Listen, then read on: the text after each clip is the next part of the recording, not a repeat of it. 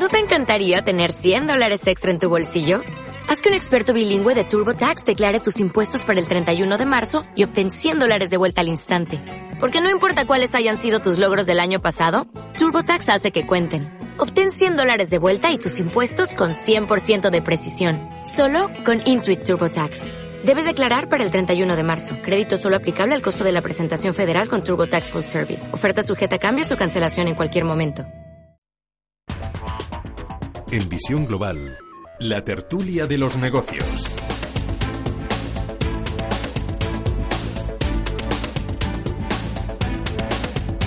Pasan 43 minutos de las 8 de la tarde, bueno, de las 8 de la noche ya, una hora menos en la comunidad canaria, porque hasta que este fin de semana no cambie la hora todavía a estas horas sigue siendo o ya empieza a ser de noche y empiezo a saludar a nuestros invitados. Guillermo Santos, socio de Capital. Buenas noches. Muy buenas noches. ¿Qué tal todo?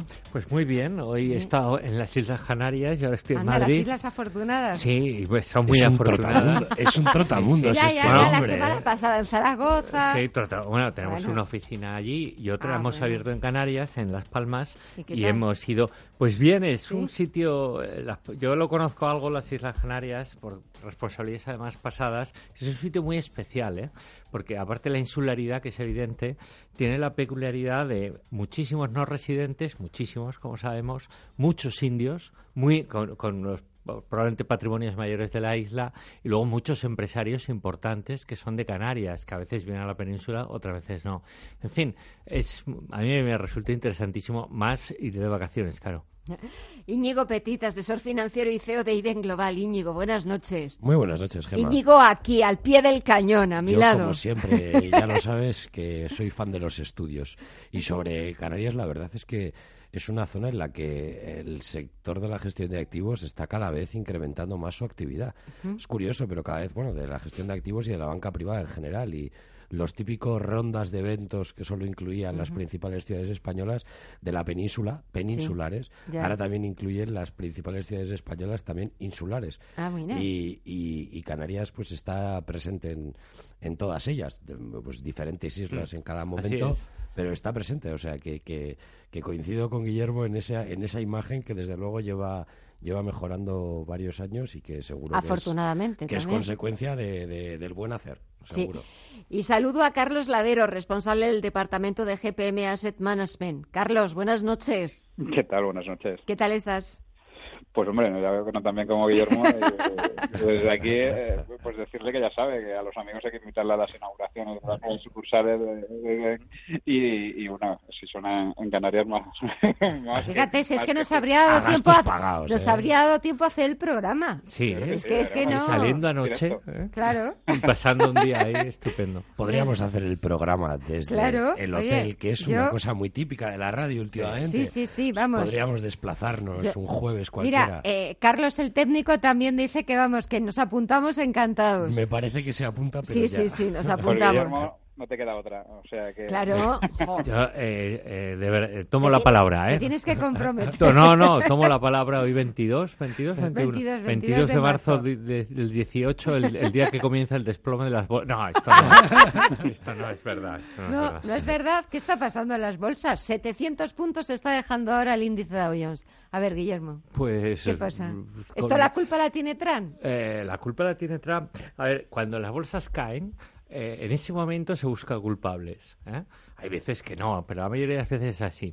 Ahora es evidente que el culpable tiene que ser Trump porque ha hecho cosas malas, como poner aranceles, ¿eh? que es una travesura de las más feas porque perjudica a muchos países, perjudica al comercio, perjudica con ello al crecimiento y al final perjudica a las empresas y así pues las bolsas bajan, ¿no? Quiero decir que tiene una coherencia. ¿Qué sucede? Que las bolsas se adelantan, eh, sobrereaccionan, y este es un buen ejemplo de adelantamiento y sobrereacción a cosas que no sabemos qué va a pasar. Es más, el tema de los aranceles del acero y del, del- aluminio es, es, pecata minuta, porque además los principales importadores de, estas materias primas a Estados Unidos son Canadá y México, los cuales no entran en los aranceles, porque había un tratado aparte, ya sabemos.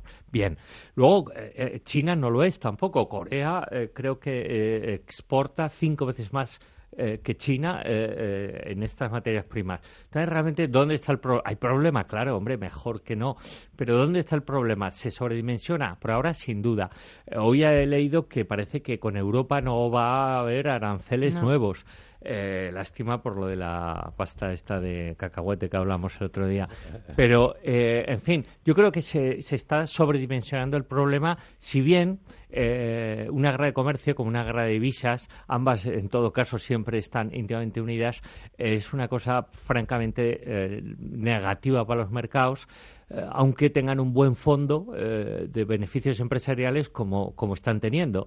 Entonces, mi opinión es una sobrereacción. Si bien vamos a ver, porque de Trump se puede esperar muchas cosas, yo creo que como buen empresario no va a, a llegar la sangre al río y que lo mejor es tener paciencia. Íñigo. Pues Bueno, la sangre ha llegado, porque ya hoy ha anunciado y ha firmado 60.000 millones de aranceles a China. Ahora falta saber producto por producto y, detalle por detalle. Pero firmado ya está firmado. Sí, sí.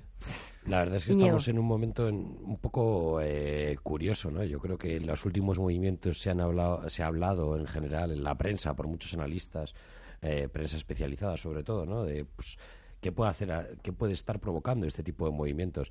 Y se hablaba desde esa sobrereacción que comenta Guillermo de muchos analistas a la influencia que tienen pues eh, gestores automatizados en este tipo de, de, jornadas en la que todo parece eh, irse de control, ¿no? Si sumas ambas cosas, pues quizá puedes tener ese efecto, digamos, de, de, de los gestores automatizados con una sobrereacción de, de los operadores, pues muchas veces te puedes encontrar con movimientos de este estilo.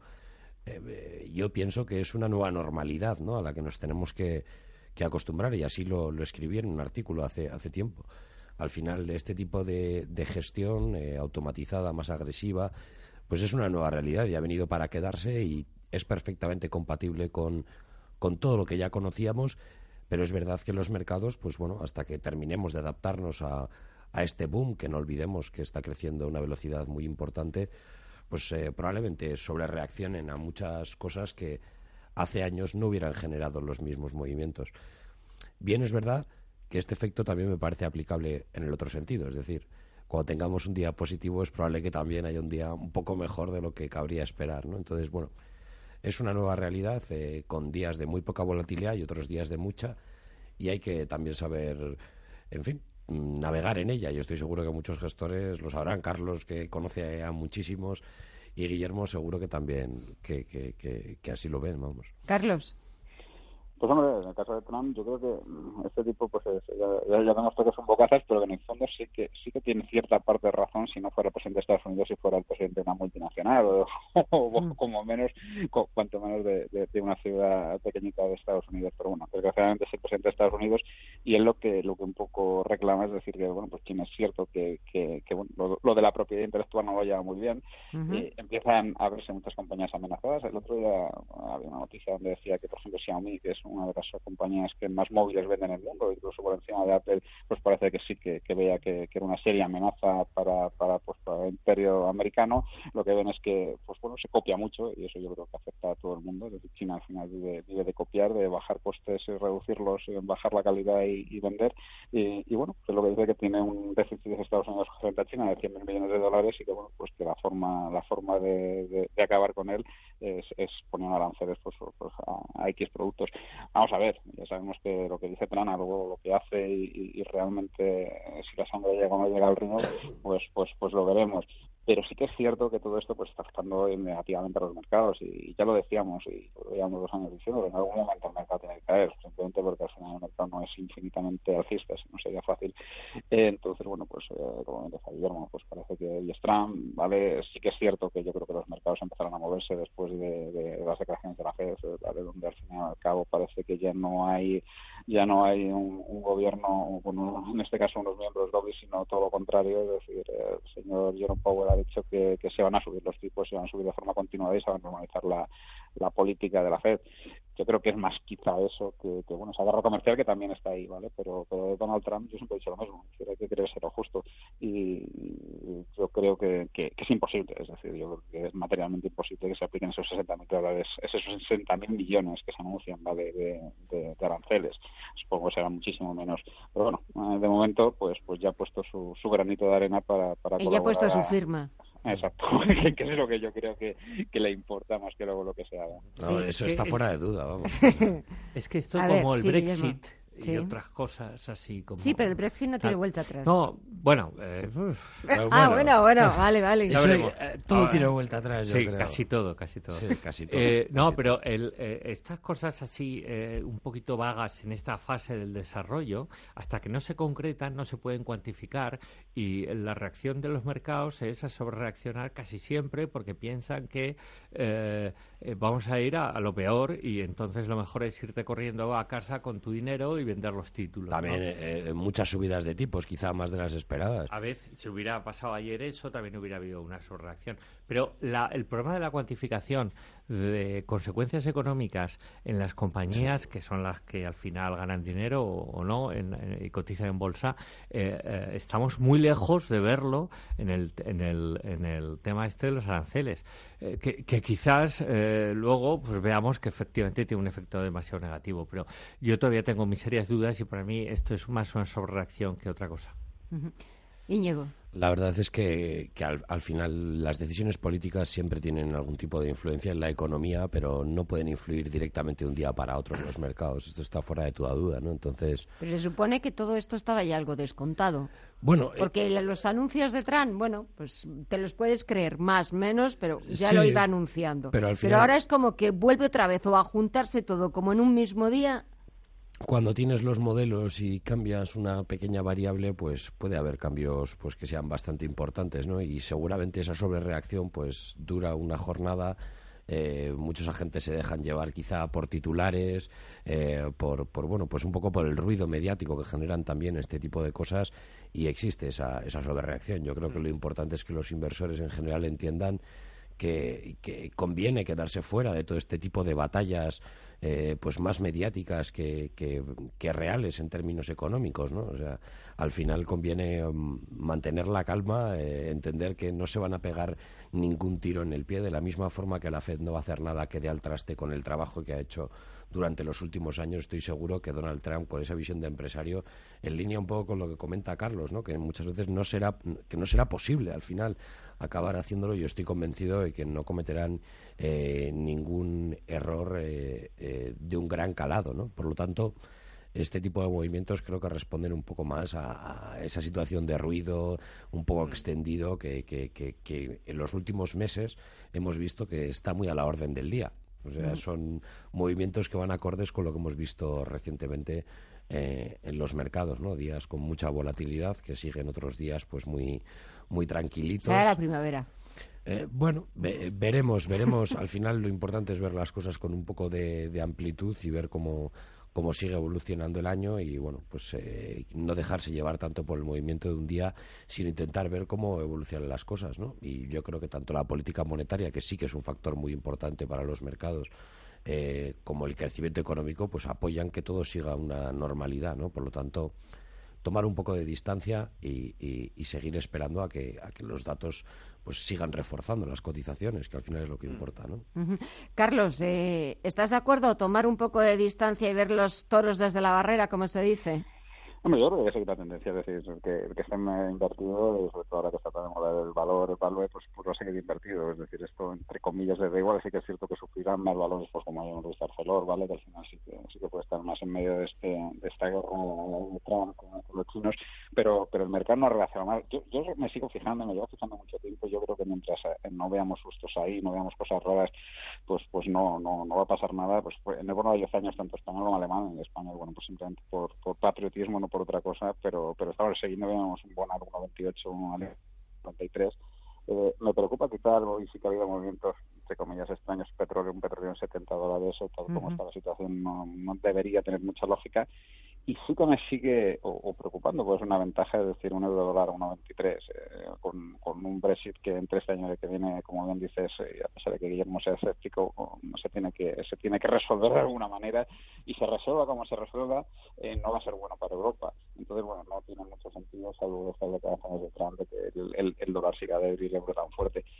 Pero sí que pienso que mientras veamos eh, tipos de bonos a esos niveles, es que el subyacente el problema no, no va a ser tal y obviamente la renta variable pues, pues sí, tiene cierta volatilidad nos fastidia por ser españoles y estar en niveles muy bajos y ver Estados Unidos pues que ha llegado donde ha llegado y, que algo tiene que corregir, pero pero yo creo que todavía no es el momento que llegue la sangre del río. La sangre tiene que llegar siempre por los bonos, es decir, y sí que preocupa eh, que Estados Unidos normalice su situación, porque en algún momento Europa lo tiene que hacer y en ese momento... Carlos, eh, perdona que te interrumpa, es que tenemos que hacer una pequeña pausa para llegar a las nueve de la noche, después retomamos y te, te cedo la palabra. Perdóname por interrumpirte. No te preocupes. Venga, hasta ahora mismo.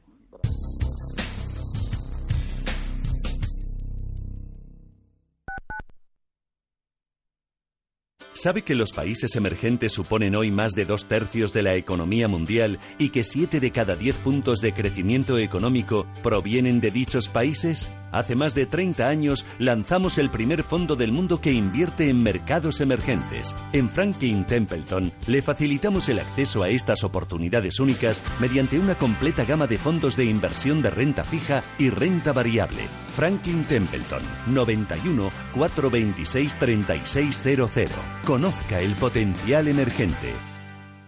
Silencio. La Semana Santa está en las calles de la provincia de Valladolid, en el alma de cada vecino, visitante o penitente. En cualquier rincón de nuestros pueblos y ciudades, el arte emerge de la penumbra a la luz de faroles y cirios. Silencio. La Semana Santa está en las calles de la provincia de Valladolid. Cada lugar, una experiencia. Cada paso, una emoción. Provincia de Valladolid. Mucho que ver contigo. Las familias de verdad tienen hijos que se ponen nerviositos cuando su padre les ve aparcar. Por eso las familias de verdad necesitan un seguro de verdad, como el de Mafre, con el que toda la familia se beneficia de las bonificaciones de tu seguro de autos. Consulta condiciones en tu oficina Mafre. Mafre, colaborador del acontecimiento octavo centenario de la Universidad de Salamanca. Cocina mediterránea con toques renovados en Restaurante al Punto, donde el protagonista es el producto de temporada. Pescados, arroces y carnes a la parrilla, gran selección de vinos y una terraza para disfrutar todo el año. Restaurante al Punto, Avenida Machu Picchu 85, en Conde Orgaz, servicio de aparcacoches. Reservas 91 314 47 o alpunto85.com. Conoce las diferentes formas de vida de la economía. Descubre las especies más agresivas. Escucha Radio Intereconomía. Te mostramos la economía en estado puro.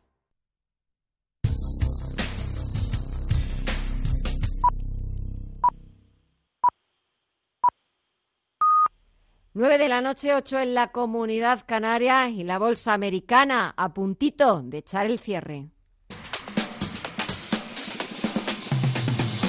Wall Street, el corazón del distrito financiero mundial, donde el dinero nunca duerme, el tiempo es oro y la riqueza, el poder y los excesos forman parte de su esencia, echa el cierre.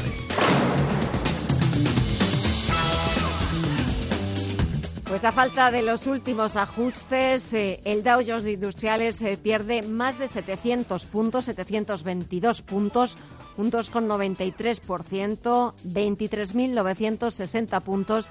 Y si echamos un vistazo dentro de los 30 componentes del Dow Jones, las compañías más castigadas eh, son las que podrían verse más afectadas por esa guerra comercial con China. Hablamos de Caterpillar, el fabricante de maquinaria agrícola, un 5,75% se ha dejado, o Boeing, la compañía aeronáutica que retrocede un 5,21%, y al cierre ni una sola de las 30 compañías del Dow Jones en positivo. Coca-Cola ha sido la que menos ha perdido un 0,58%. Tenemos al Nasdaq Composite que baja un 2,43% en los 7.166 puntos y el SP500 que retrocede un 2,52% en los 2.643 puntos y tenemos en los mercados de divisas al euro en los 1,2315 dólares. Pues así cierra la principal bolsa del mundo Volvemos a nuestro tiempo de tertulia. Les recuerdo que me acompañan Guillermo Santos, socio de iCapital, Íñigo Petit, asesor financiero y CEO de Iden Global, y Carlos Ladero, que es el responsable del departamento de GPM Asset Management. Carlos, buenas noches de nuevo y perdona que te había interrumpido antes. Cuéntanos. no te preocupes, la, hora manda y las desconexiones también, así que nada. Yo espero que ahora, además me veas mejor, ¿no? Además ahora se te escucha muchísimo mejor. Genial. Pues sí, porque antes se te estaba escuchando como entrecortado y no, no terminábamos de, escucharte bien. Pues listo. Entonces nada, acababa. Simplemente digo que, tenemos que seguir mirando, yo, yo, nosotros seguimos por lo menos mirando mucho la, deuda, ¿vale? Mientras no veamos movimientos fuertes en deuda, no vamos a pensar que, hay algo detrás que, nos pueda hacer pensar que, la bolsa se va a pegar ese batacazo que muchos esperan y esperamos, y aquí pluralizo, pero, pero bueno, lo cierto es que, ya digo, hay, hay dos cosas que, entre comillas, pueden ser oportunidades. Yo creo que una es el petróleo, no, no tiene mucho sentido que esté en los, los precios que está, y otra es el, el euro dólar, que creo que debería estar más abajo el, el, dólar ser más fuerte que el euro. Pero bueno, podemos jugar con eso, ya que las valoraciones siguen estando caras, pues bueno, podemos jugar con divisa y con petróleo. Guillermo, sí. Eh, en las apuestas de Carlos no coincido, pero sí plenamente, eh, plenamente en el tema de los bonos, eh, hasta el punto que eh, gente sabia, que no hay mucha y probablemente tampoco sean sabios, pero son gente que yo más o menos me fío. Y, opinaba el otro día, estuve con él, el jefe de renta fija de Bontobel, gestora global, de origen suizo, y, este buen hombre eh, venía a decir, claro, que Dios, por mucho que le den vueltas, no ven inflación, entonces no ven riesgo en los bonos y entonces no ven riesgo global en el mercado, que es exactamente lo mismo que ha dicho Carlos Ladero. Aquí hay un elemento que es la madre del cordero y al final el, el gran eh, el gran reto de, la disrupción tecnológica y todo esto que, se habla tanto en el siglo XXI, la digitalización. ¿Hasta qué punto las fuerzas deflacionistas o antiinflacionistas, mejor dicho, eh, van a seguir eh, poniendo un techo?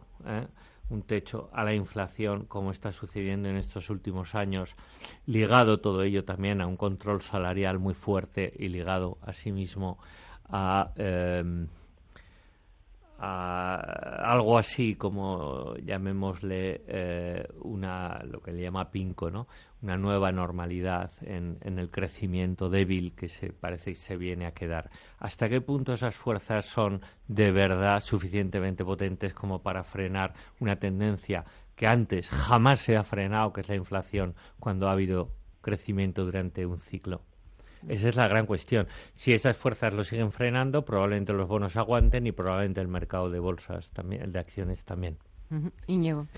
Bueno, yo creo que, que al, fin, al fin y al cabo eh, las, las, grandes zonas económicas, desde luego Estados Unidos, eh, en fin, funciona como una locomotora y sigue haciéndolo a pesar de todo el ruido que, que levanta su presidente. Y Europa yo creo que está en una fase de, de bueno, pues eh, sin duda muy complicada políticamente, pero que económicamente, pues bueno, vamos poco a poco recuperando, eh, digamos, el mejor tono, ¿no? La política monetaria está de retirada y yo estoy convencido de que en la forma en la que esta política monetaria salga de la escena también influirá mucho en el devenir de todo este tipo de, de activos, ¿no? Eh, todos sabemos que una decisión quizá un poco más agresiva por parte de los bancos centrales en un sentido u otro podría mover mucho pues la renta fija, eh, sobre todo títulos de gobierno, podría mover eh, también la renta variable. ¿no? Yo creo que en este sentido ambas eh, autoridades monetarias están siendo bastante coherentes con lo que han dicho y, creo que mientras siga así, mientras sigan siendo coherentes, haciendo las cosas poco a poco, no dejándose influir por el ruido mediático, no debería haber eh, un gran susto en el mercado independientemente de que bueno las expectativas para por ejemplo la renta fija pues no pueden ser las mejores por una razón por una razón obvia no pero pero bueno yo estoy convencido de que la política monetaria apoyaría eh, mm, eh, puede apoyar si no se la cargan por decirlo de alguna forma si no deciden tomar medidas drásticas pues que todo evolucione correctamente y no y no exista un, mayor riesgo. Yo, vamos, estoy convencido de, de, que los mercados deben reflejar ese buen crecimiento, sobre todo tanto en Estados Unidos como en Europa, ¿no? Por lo tanto. Carlos, empezamos por la primera comparecencia del nuevo presidente de la Reserva Federal. ¿Qué te gustó? ¿Qué destacarías? Pues hombre, me gustó una cosa y es algo que, yo creo que viene un poco a, colación de lo que estamos hablando. Es decir, eh, el señor Powell es, es, alguien que, que lo que, dijo más o menos es eh, debemos subir tipos porque estamos preparados para hacerlo, eh, somos capaces de soportarlo y, debemos normalizar una situación que hasta ahora no lo ha sido, porque Estados Unidos ha conseguido volver a recuperar el curso y el pulso, perdón, precrisis. Y lo que mucho, eh, lo que me preocupa muchísimo es Europa, es decir, eh, en Europa tenemos que ser conscientes que seguimos tipos cero. Sí que es cierto que llevamos un delay, ¿vale? Cuando Estados Unidos empezó, la FED empezó a actuar, más o menos Europa, como siempre, actuó mal y tarde y empezamos después de todos los problemas griegos y demás, pues prácticamente en 2013-2014 a, llevar una política muy similar a la que hizo la FED. Eh, bien, el problema es que Europa yo creo que ahora mismo, pese a que la economía no va mal, obviamente, vuelve a recuperar, sobre todo la empresa, vuelve a recuperar ritmo, pero sigue siendo hiper, hiper dependiente de las compras de, bonos que está haciendo el Banco Central Europeo, aunque haya disminuido ese ritmo. El problema que tiene es que Estados Unidos es una unidad, ¿vale? Europa no lo es, ¿vale? Eh, y el problema puede venir de cuando, cuando la Fed, cuando el BCE empiece no a recomprar esos bonos, ¿vale? Es decir, oye, vamos a dejar de, de respaldar bonos europeos de cualquier país y bien, seguramente que Alemania no tenga ningún problema, pero vamos a ver qué nos vuelve a pasar a nosotros porque estamos pagando unos tipos prácticamente que no tienen nada que ver con el riesgo país que tenemos. Lo está haciendo Portugal, lo está haciendo Italia, incluso Francia. Entonces eso es lo que me preocupa. Es decir, Estados Unidos está preparado y, el señor Powell lo dijo, ¿vale? A, llevar a normalizar la política. No, se van a, no se van a pegar un tiro en el pie. O sea, es que, es que no van a tirar al traste. Es, yo creo que es un ejercicio también de sentido común, ¿no? no ninguna de las dos autoridades monetarias creo que está dispuesta a hacerlo.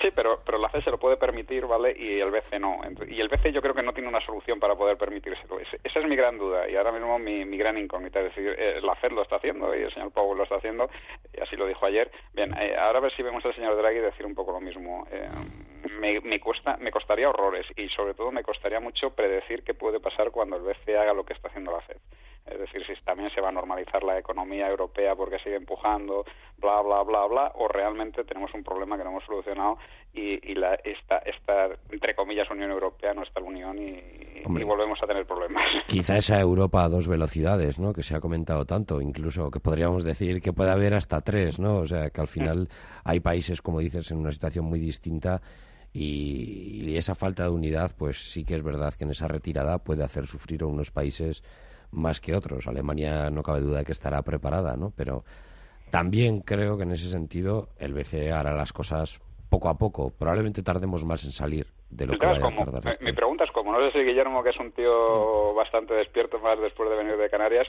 que lleva una hora más de, de, vida, eh, nos, puede sacar eh, y darnos, y darnos, como digo yo, un poco eh, el camino a seguir. Pero es que yo, yo te digo en serio, lo creo que lo hemos hablado muchas veces los tres, yo no encuentro una solución a Europa. Igual que, Estados Unidos sí, le está haciendo lo que yo pensaba que iba a hacer y lo, está haciendo muy bien. En Europa no, no, lo encuentro. O sea... Mm. Bueno, yo es que para mí la única solución, o sea, si el problema, que es el que creo Carlos pone más sobre la mesa, es la posibilidad de que Europa tenga que reestructurar, parte de Europa, su deuda, entonces eh, reestructurar es ampliar plazos, puede ser incluso llegar a un impago, ¿no? A un default, o, algunas medidas que, que lleven, eh, se lleven a cabo por, digamos, eh, que no tienes dinero para pagar a, a tus deudores, pues eh, a tus acreedores, perdón.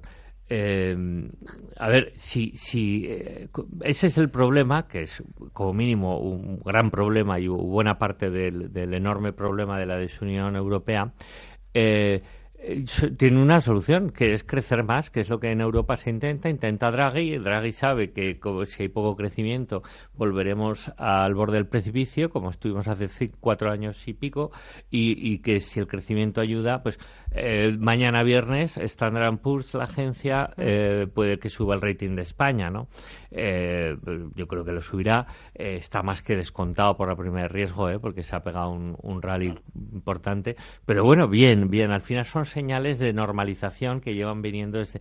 El problema es que el crecimiento actual es muy débil dentro de el que sería necesario para que la deuda volviera, aunque fuera a los criterios de Maastricht, que si recordamos era el 60% del Producto Interior Bruto.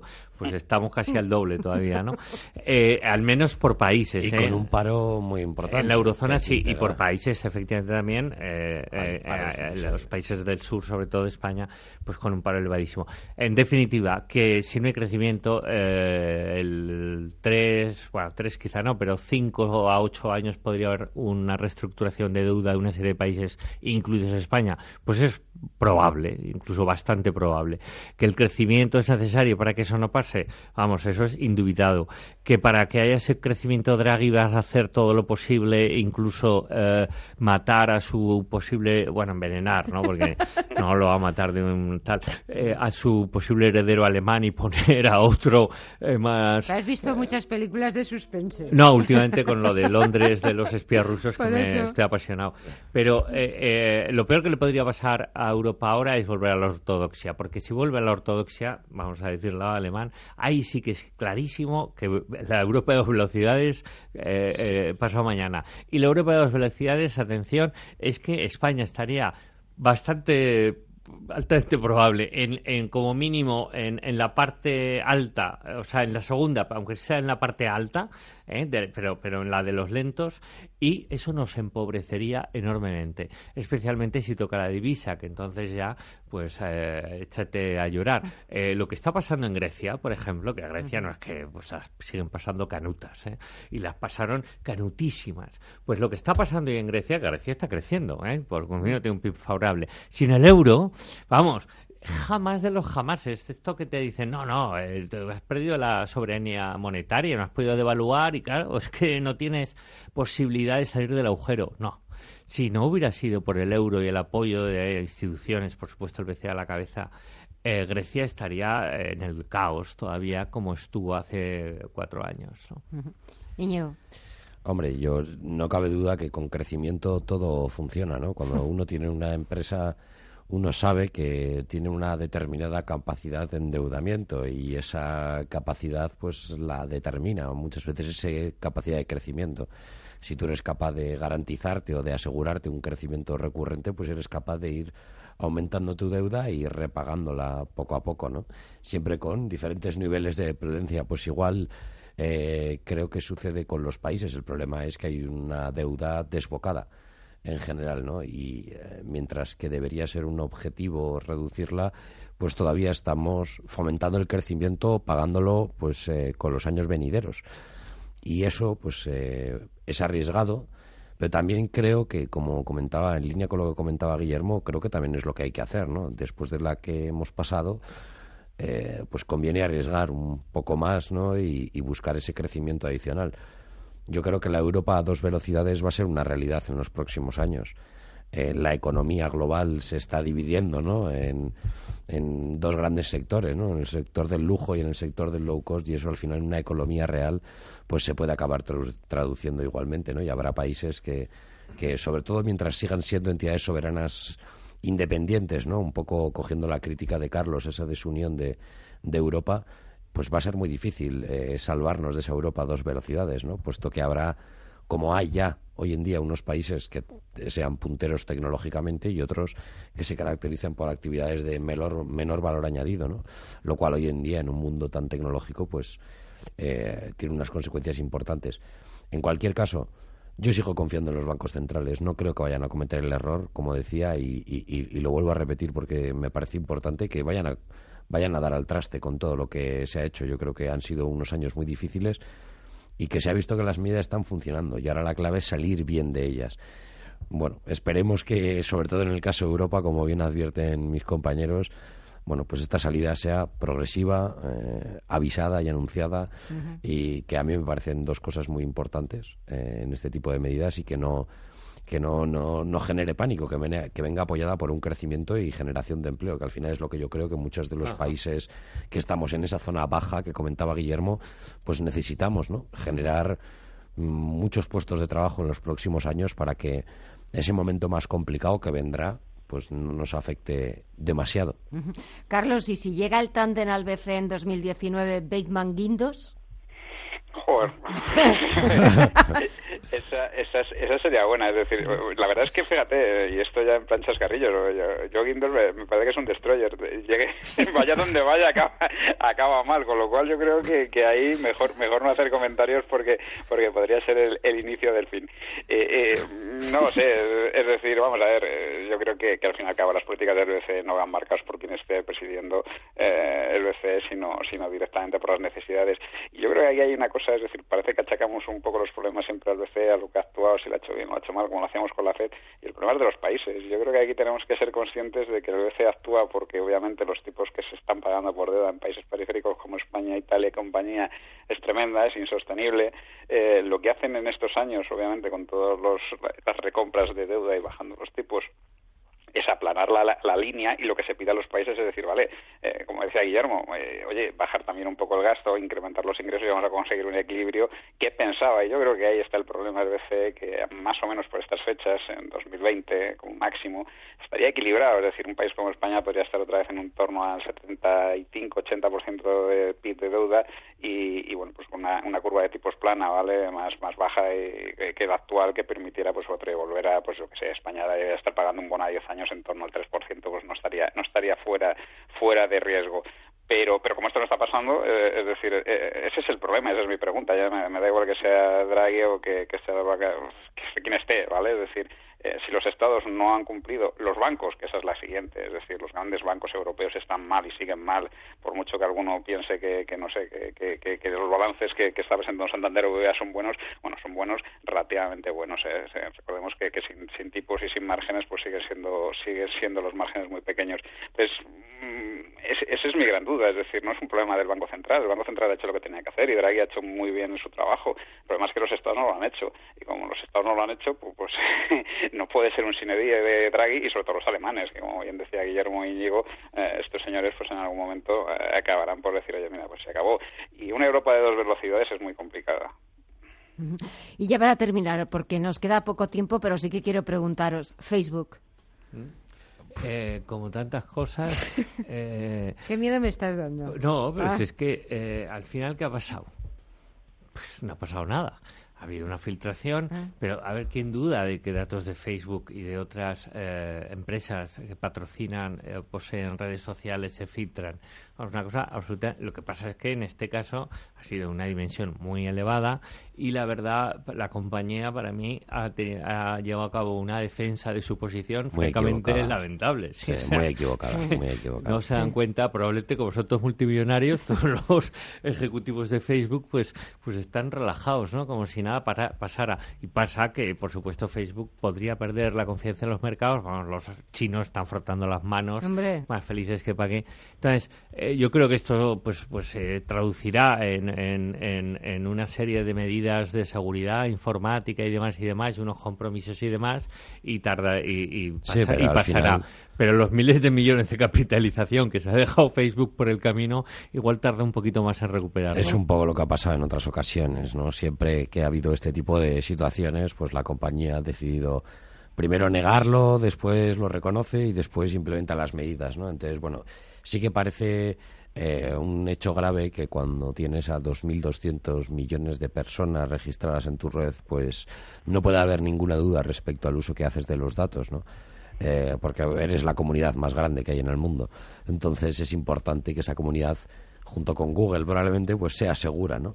Eh, bueno, estoy seguro de que, de que Mark Zuckerberg y compañía se darán cuenta y avanzarán en esa protección de datos porque la legislación ya lo está haciendo en todo el mundo y, es un aspecto clave del desarrollo de muchísimas empresas que tienen como base precisamente los datos. O sea que es importante garantizar esa seguridad y, y, que todo funcione no solo para ellos, sino para todo un ecosistema de empresas que viven de eso.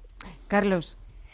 Bueno, pues sin duda. Yo, fíjate, tengo un problema con estas compañías que no las entiendo. Y como no las entiendo, pues generalmente, mm, es decir, ahora mismo pues hay una filtra. Vamos a ver, yo creo que, que, los datos de Facebook eh, son accesibles a todo, en estos, entre otros al señor Trump.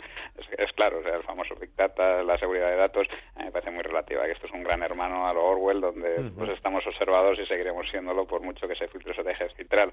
A partir de ahí, pues mira, por como sé que nos queda poco tiempo, eh, me voy a fiar de mis grandes amigos de Valentum, de, de Chus y Luis, que, que hoy decían que, que, bueno que seguían apostando y estaban comprando Facebook porque pensaban que, que era una compañía con futuro y tenía unos buenos fundamentales. Y con bastante alegría, además, se podía Eh, leer en Twitter. Exacto, con lo Con cual, pues, pues, pues como uno no sabe y, y siempre tiene que fiarse de los grandes amigos y de los que saben, pues bueno, pues entonces oye, desde aquí eh, yo creo que, que si ellos lo dicen habrá que comprar Facebook, ¿no?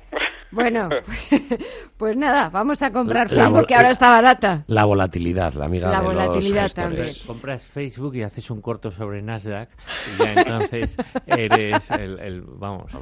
Bueno, señores, Guillermo Santos, Íñigo Petit y Carlos Ladero, que es un verdadero placer charlar con vosotros. Os deseo una feliz Semana Santa porque el próximo jueves no tenemos programa, descansamos, pero bueno, nos vemos en abril. Que despidáis bien el mes de marzo y nos vemos en abril. Carlos, muchas gracias, hasta la próxima. Gracias a vosotros, un abrazo. Guillermo Íñigo, gracias a los dos. Gracias, Gemma. Hacemos una Feliz pequeña pausa y Santa. volvemos igualmente. En Radio Intereconomía, Visión Global